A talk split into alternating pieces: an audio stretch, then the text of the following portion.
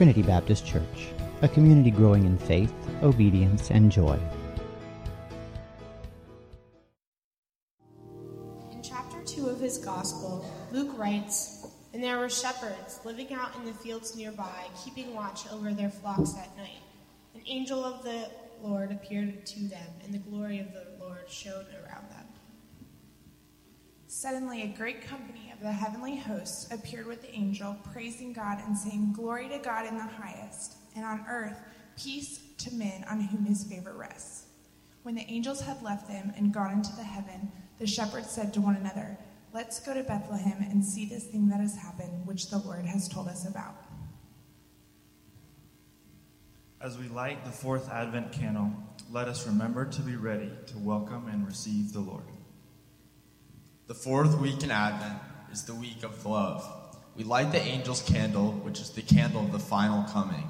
The fourth candle reminds us of the heavenly host, praising God and saying, Glory to God in the highest, and on earth peace to men on whom his favor rests. So, this is the fourth Sunday of Advent and the fourth message in this series, The Light of the World. Three weeks ago, James started, started us off by looking at the darkness of our world that Jesus came to bring light into. Then, these past couple of weeks, we have looked at two Old Testament passages that, that tell us about this light. We looked at the, the announcement in Isaiah chapter 9 that, that told us about um, what this light would look like for us and to us. And then last week we looked at Numbers 24 and the proph- prophecy of the star that was the, um, the glory of God re entering our, our, our world, where um, the light is Emmanuel, God with us. This morning, I want us to look at the genealogy. And this is the, the, the story of, of the light being born. And so, to, to get us started, I would like for us to look at the first few verses of the Gospel of Matthew. This, these are the first words that, that really launch the story of Jesus. If you'd like to follow along as I read, it's on page 1877 in your Pew Bible. This is Matthew chapter 1, beginning in verse 1. A record of the genealogy of Jesus Christ, the son of David, the son of Abraham. Abraham was the father of Isaac, Isaac the father of Jacob. Jacob, the father of Judah and his brothers, Judah, the father of Perez and Zerah, whose mother was Tamar, Perez, the father of Hezron, Hezron, the father of Ram, Ram, the father of Aminadab, Aminadab the father of Nahshon, Nahshon, the father of Salmon, Salmon, the father of Boaz, whose mother was Rahab, Boaz, the father of Obed, whose mother was Ruth, Obed, the father of Jesse, and Jesse, the father of King David. David was the father of Solomon, whose mother had been Uriah's wife. Solomon, the father of Rehoboam, Rehoboam, the father of Abijah, Abijah, the father of Asa, Asa, the father of Jehoshaphat, Jehoshaphat, the father of Jehoram, Jehoram, the father of Uzziah, Uzziah, the father of Jotham, Jotham, the father of Ahaz, Ahaz, the father of Hezekiah, Hezekiah, the fa- father of Manasseh, Manasseh the father of Amon, Amon the father of Josiah, and Josiah the father of Jeconiah and his brothers at the time of the exile to Babylon. After the exile to Babylon, Jeconiah was the father of Shealtiel, Shealtiel the father of Zerubbabel, Zerubbabel the father of Ab- Abiud, Abiud the father of Eliakim, Eliakim the father of Azor, Azor the father of Zadok, Zadok the father of Achim, the father of Achim, the father of Eliud, Eliud, the father of Eleazar, Eleazar, the father of Matthan, Matthan, the father of Jacob, and Jacob, the father of Joseph, the husband of Mary, of whom was born Jesus, who is called the Christ. A couple of observations. One, that's a lot of names. Two, I know this is church, and I know you're supposed to be polite, but how many of you found your mind wandering just a little bit as all those names were being read? Okay. So here's the thing Matthew's writing this book, right? Now, I was an English major in college, and in the, the writing classes that I had, we were always taught that you want to grab your reader right at the beginning of your book, right at the beginning of your piece. You want to write something that's going to just draw them right in. Did that draw you in? I mean, a lot of people start reading the New Testament. They go, if that's the, what this is about, I'm not going to read anymore. Well, that's our cultural mindset, but that was not the mindset of ancient Israel. See, they didn't have electricity, and so in the evenings, they didn't turn on the TV or go to the movie or stream Netflix or pull out their iPad. What they did was they sat around a campfire and told stories. And one of their the, the chief ways they told stories was through genealogies because genealogies connected you to a people. If you wanted to know who I am, I would tell you about my people. Because the genealogy gave, gave me identity, it gave me dignity. This is the line of the people I come from. And so, and because these folks knew the scriptures, when they hear names, they immediately are connected to the stories that go along with those names. And they know the stories. In fact, scholars tell us that there are still nomadic tribes in the Middle East today who can sit down and they can give you the names of their ancestors back centuries. So it wouldn't be uncommon for them to sit around the campfire and say, Well, let me tell you about my family and just go on for hours. And genealogies were also important because they established um, legal, uh, legal rights. And in fact, if you, if you wanted to be a priest in Israel, you had to be able to trace your lineage back to Aaron, back to the tribe of Levi. So, so genealogies are, are very important, and so it's not surprising at all that Matthew would begin his story of Jesus with this genealogy because it, it let people see the importance of, of how this Messiah, this anointed one, could be traced back and, and who was in his line, and that's very important. Now, what is surprising is who Matthew actually includes in the list.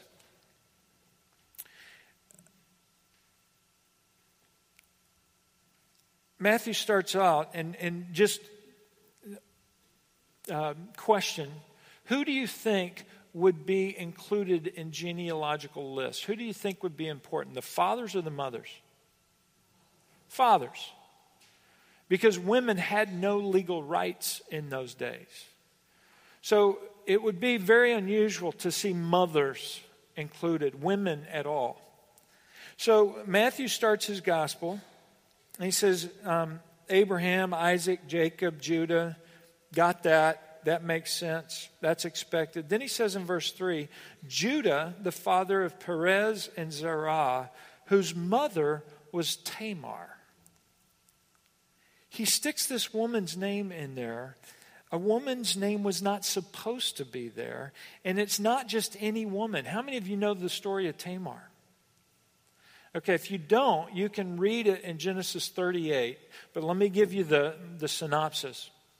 So Judah wants to marry off his oldest son, Ur.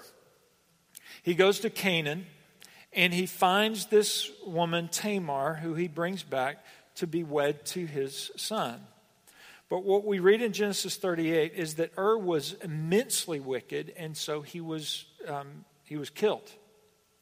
So now Judah is responsible, he's obligated to take care of Tamar. That's his covenant promise to her in bringing her out of her land to his land to unite him with his son. But since his son has died, now it's Judah's responsibility, but Judah doesn't want to take the responsibility, so he sends her off. Judah is a covenant breaker with Tamar. Well, Tamar's a woman. She doesn't have any way to take care of herself. And so she decides that she's going to disguise herself as a, a prostitute and, and position herself on the road where she knows that Judah will pass by. And sure enough, he does. It's dark. She's disguised. He sleeps with her.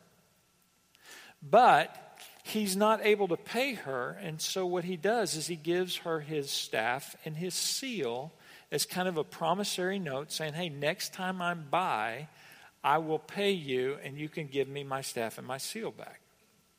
Okay? Well, a few months go by and word gets back to Judah that his widowed daughter in law is pregnant. And he gets all self righteous on her.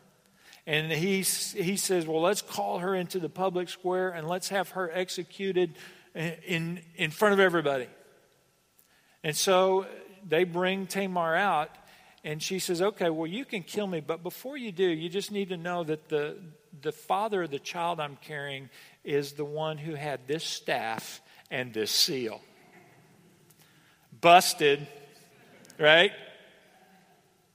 So Judah recognizes what he's done and he repents. So I grew up in a church where they told Old Testament stories all the time, and they would do it on flannel graphs. You remember flannel graphs where you rub the piece of paper and it sticks? They never told this story.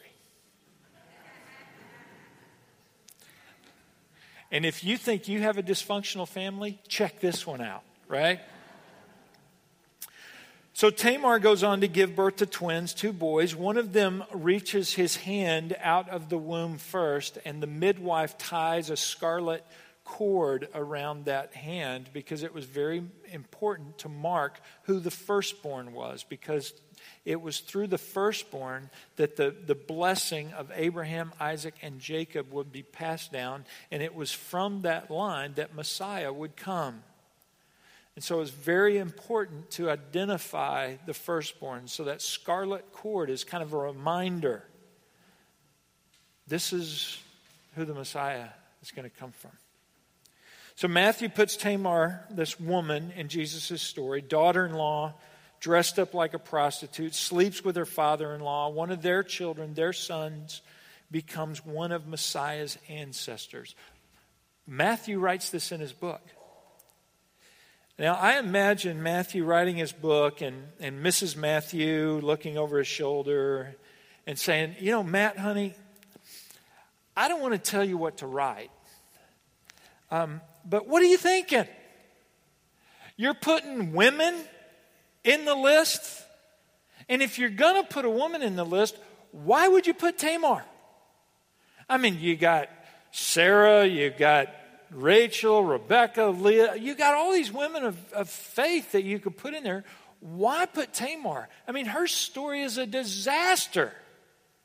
Don't put her in there. I don't even know why God put that story in Genesis. Well, Matthew just ignores her. Not because he's a typical male, um, but because he's writing under the inspiration of the Holy Spirit. And so he says, No, I think I'll leave Tamar in. And then he goes on, verse 5. Salmon, the father of Boaz, whose mother was Rahab. Here's another woman, Rahab, uh, another Gentile, another Canaanite. And she lives in the city of Jericho, and she doesn't just dress up as a prostitute, she is a prostitute. That's what she does for a living.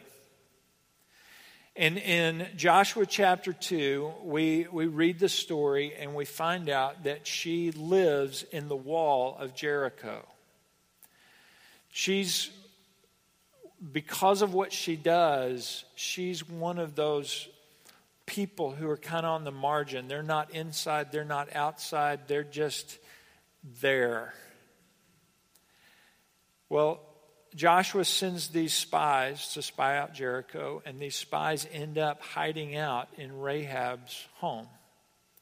And for whatever reason, her heart was open to the God of Israel, and so she risked her life to protect these Israelite spies. So these guys tell her, because of your kindness to us, um, we're going to spare you and your family. But here's what you need to do you need to take a scarlet cord and hang it out your window, out of the window that you let us out of. And when we come back to take the city, we will see that scarlet cord, and that scarlet cord will, will be a sign of salvation. And we will save you and your family who are in your home. See, that scarlet cord runs through the whole Old Testament. It's a sign of salvation. For Matthew readers, one more time, this woman, a Gentile, a scandal. Next line down, Matthew keeps going. Boaz, the father of Obed, whose mother was Ruth. Ruth, another woman, and some of you remember her story. It's told in the book of Ruth. See, the Bible's not hard at all. The story is there's a, there was a woman named Naomi, and she had she and her husband lived in Bethlehem. There was a famine. They had two boys. They they moved to uh, the land of Moab and while they were there, the two boys got married, but while they're in Moab, the two boys die. And so does Naomi's husband. He died. And so now she's got these two widowed daughters in law, and she tells them, I'm going back to my land, but you need to stay in yours and you need to get a husband from amongst your people. One of her daughters in law was named Orpah, not Oprah, Orpah. And Orpah stayed um, in Moab, but the other daughter in law went with Naomi. and Her name was Ruth. And she, she had these great words that many of us are familiar with Wherever you go, I will go. Wherever you stay, I will stay. Your people will be my people, and your God will be my God.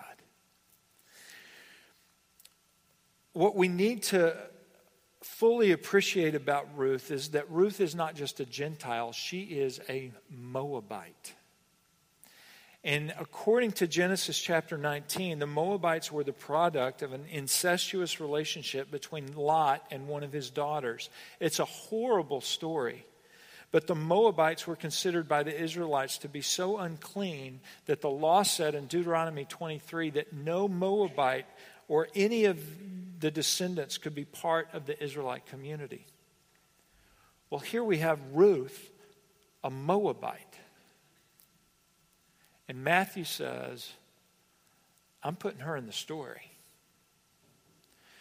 because it's important for people to know that there's Moabite blood in the ancestry of Messiah. So you've got Tamar, you've got Rahab, you've got Ruth, and Matthew's not done yet. Look at the middle of verse 6. David was the father of Solomon, whose mother had been Uriah's wife. Anybody remember the name of Uriah's wife? Bathsheba. Why didn't Matthew just call her Bathsheba? Because Matthew wants us to make sure we understand what he's saying about David. See, he could have used a lot of phrases to describe David a man after God's own heart, guy who wrote most of the Psalms, um, warrior who slew Goliath, but he doesn't. Essentially, what he says is David, the man who committed adultery with a man with a man's wife whom he had killed. Matthew puts that in the genealogy. So his story starts out, this story of Jesus starts out with the genealogy. Great idea, Matthew. Put it in there. That'll help us see the identity and all that stuff.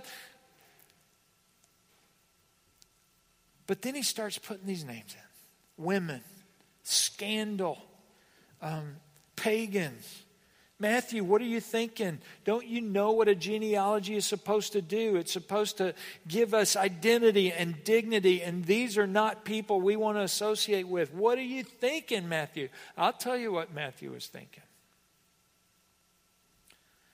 Matthew is saying these, this is not just a record of Jesus' ancestors. It's a picture of the people that Jesus Christ is going to identify with and love and let into his kingdom. And they're not going to look like what everybody's been expecting them to look like. Things are going to get a little scandalous now and then. Things are going to get messy now and then. Things are not always going to be respectable. But the beautiful thing about this is that with Jesus coming, anybody who wants to be in his family can be in his family. Because Jesus wants everybody. He wants everybody in his family Hittites and Moabites and Canaanites and Jerichoites and Brooklynites and Manhattanites. Um, he wants us all.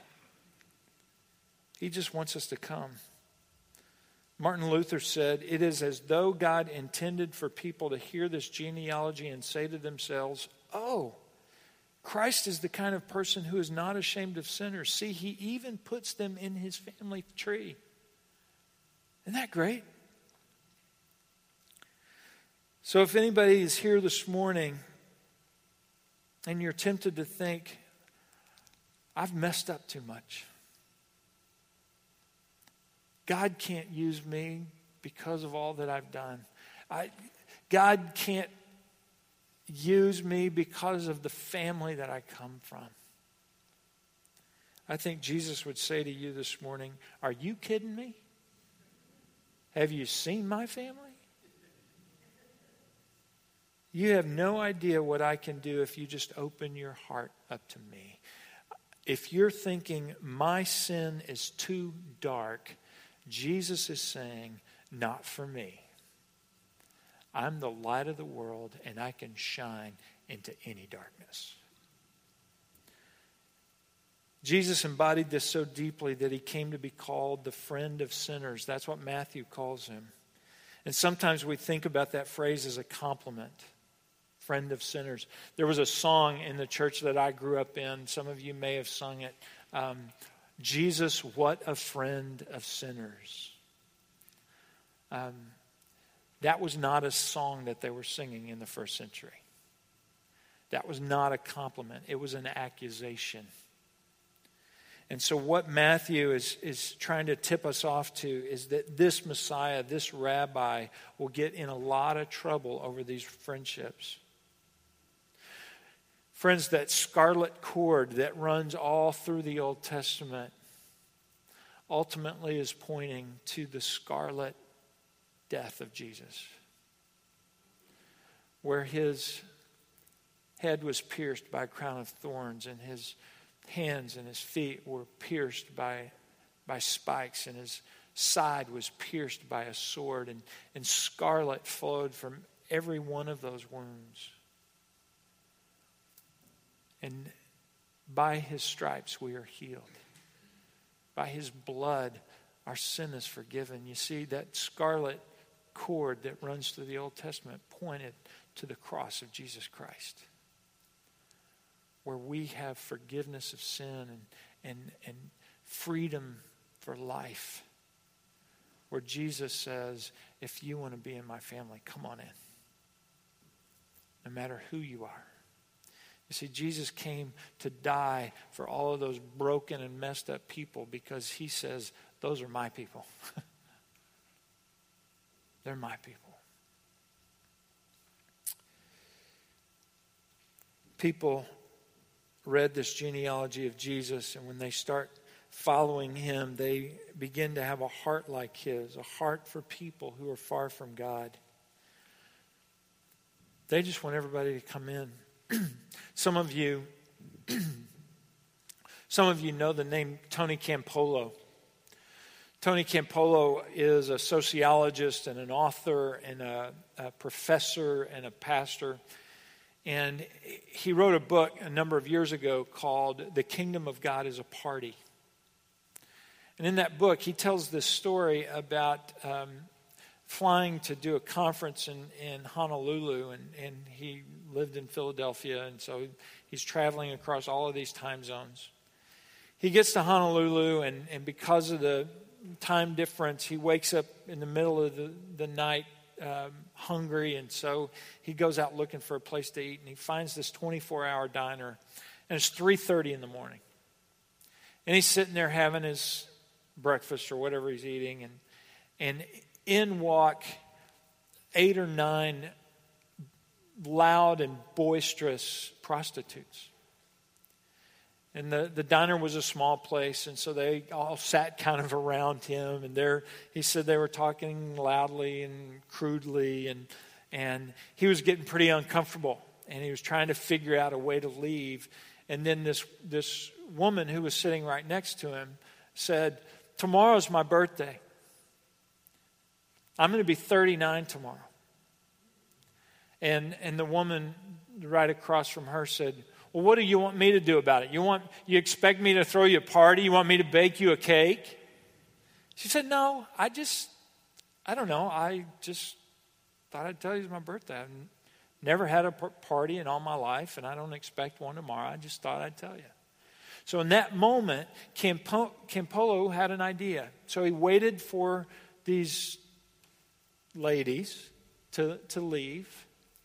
And he went to the guy behind the counter and he said, um, Do these women come in every night? And the guy's name was Harry, and he said, Yeah, every night, 3.30 on the dot. He said, How about that woman that was sitting next to me? Yeah, that's Agnes. She's here every, every night, 3.30, every morning, 3.30. So he said, I've got an idea. How about tomorrow we throw Agnes a birthday party. And Harry thought it was a great idea. And Harry said, I'll even volunteer to bake the cake.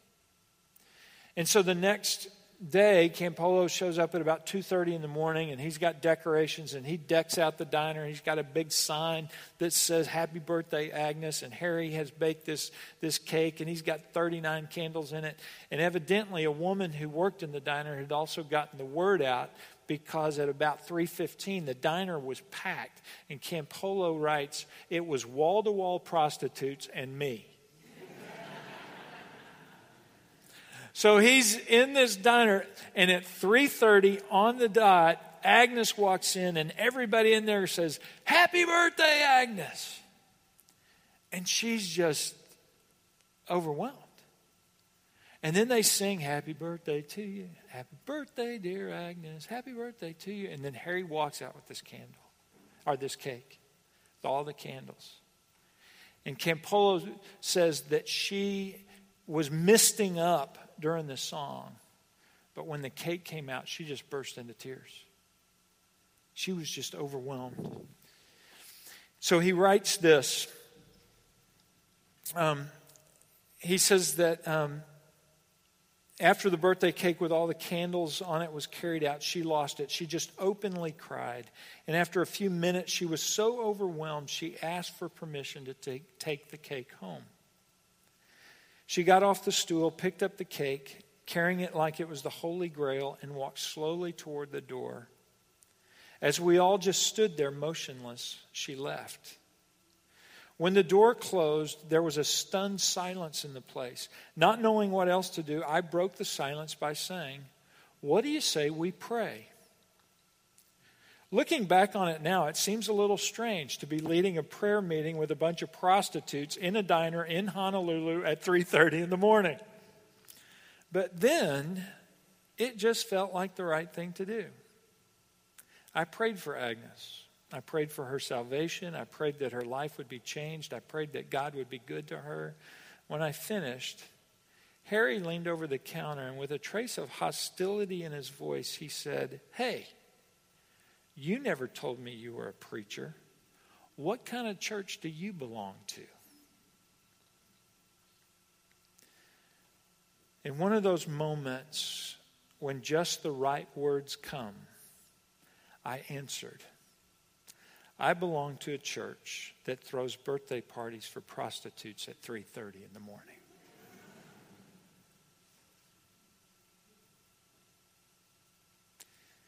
He paused a moment, then almost sneered as he answered, No, you don't. There's no church like that. If there was, I'd join it. I would join a church like that. Wouldn't we all?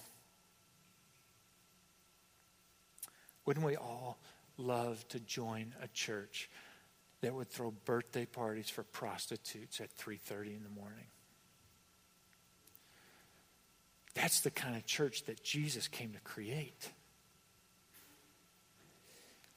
I don't know where we got the one we got. I don't know where we got so prim and proper along the way, but anybody who reads the New Testament will discover a Jesus who loved to hang out with, with and be friends with all the left out people. He was a friend of sinners. And when you read his genealogy, you see prostitutes and you see kings and you see everything in between. And what Jesus is saying is if you want to be a part of my family, no matter where you are on the spectrum, you're welcome. Come on in. Ann Voskamp wrote a book called The Greatest Gift. In it, she writes this The message of Christmas is that this world's a mess and we can never save ourselves from ourselves and we need a Messiah. The light never comes how you expect it. It comes as the unlikely and unexpected. Straight into Bethlehem, unlikely, and the feed trough, hopeless. And Christmas whispers, there is always hope. Doesn't matter how dark the dark is, a light can still dawn. It doesn't matter if the world whispers, there's not a hint that help will come from somewhere else, telling us that nothing will ever improve or get better or change. But God favors the darkest places so you can see his light the brightest. And once the light of Christ shatters your dark, shadows forever flee your shadowlands. There's no going back and living in the dark. You live in the impenetrable, safe light of life. And Christmas never ends for you.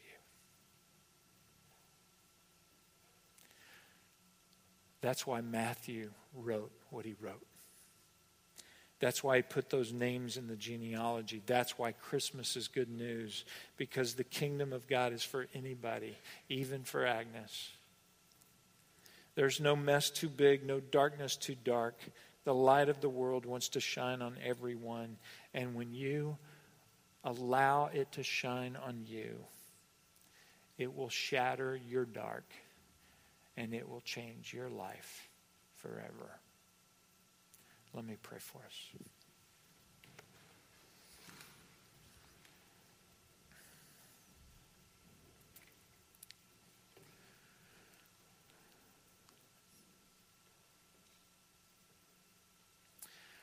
Lord Jesus, I'm so grateful that the darkness in my life is not too dark for you to shine into and, and to shatter.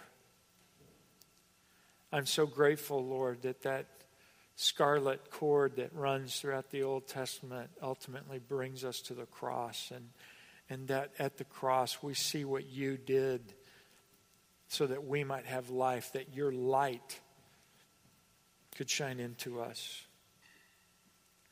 And so, Lord, in this season, as we celebrate your birth, it is also um, appropriate that we celebrate your death. Because you came to die. That we who would put our trust in you might be grafted into your family and live the life of light. Lord, I pray for the man or woman who's here this morning who has never really understood what you did for them, never stepped into that relationship. Maybe there's someone here this morning, Lord, who, who just thought that their life has been so messed up, that they got too much baggage going on. It's too dark. Lord, I pray that, that the message of Matthew this morning would let them know that there is no too dark for you. And that you came just, you came for people like us who are broken and damaged to mend us. So I pray that that person here this morning who has not had um, had relationship with you might enter that today just by saying, Lord Jesus, I believe you came. And I believe you died for me. And I accept.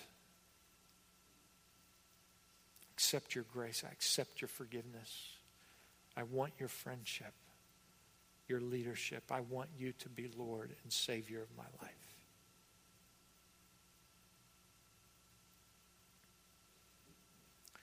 And Lord, I pray that for those of us that you have already shined your light into, I pray that we would be reflectors of that light.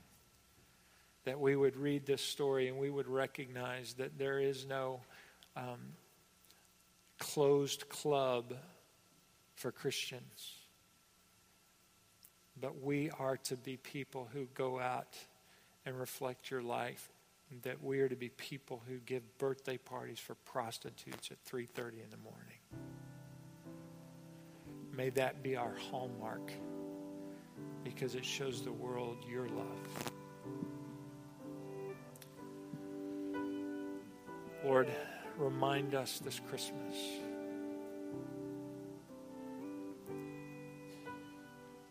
of the light that you came to shine to shatter our dark.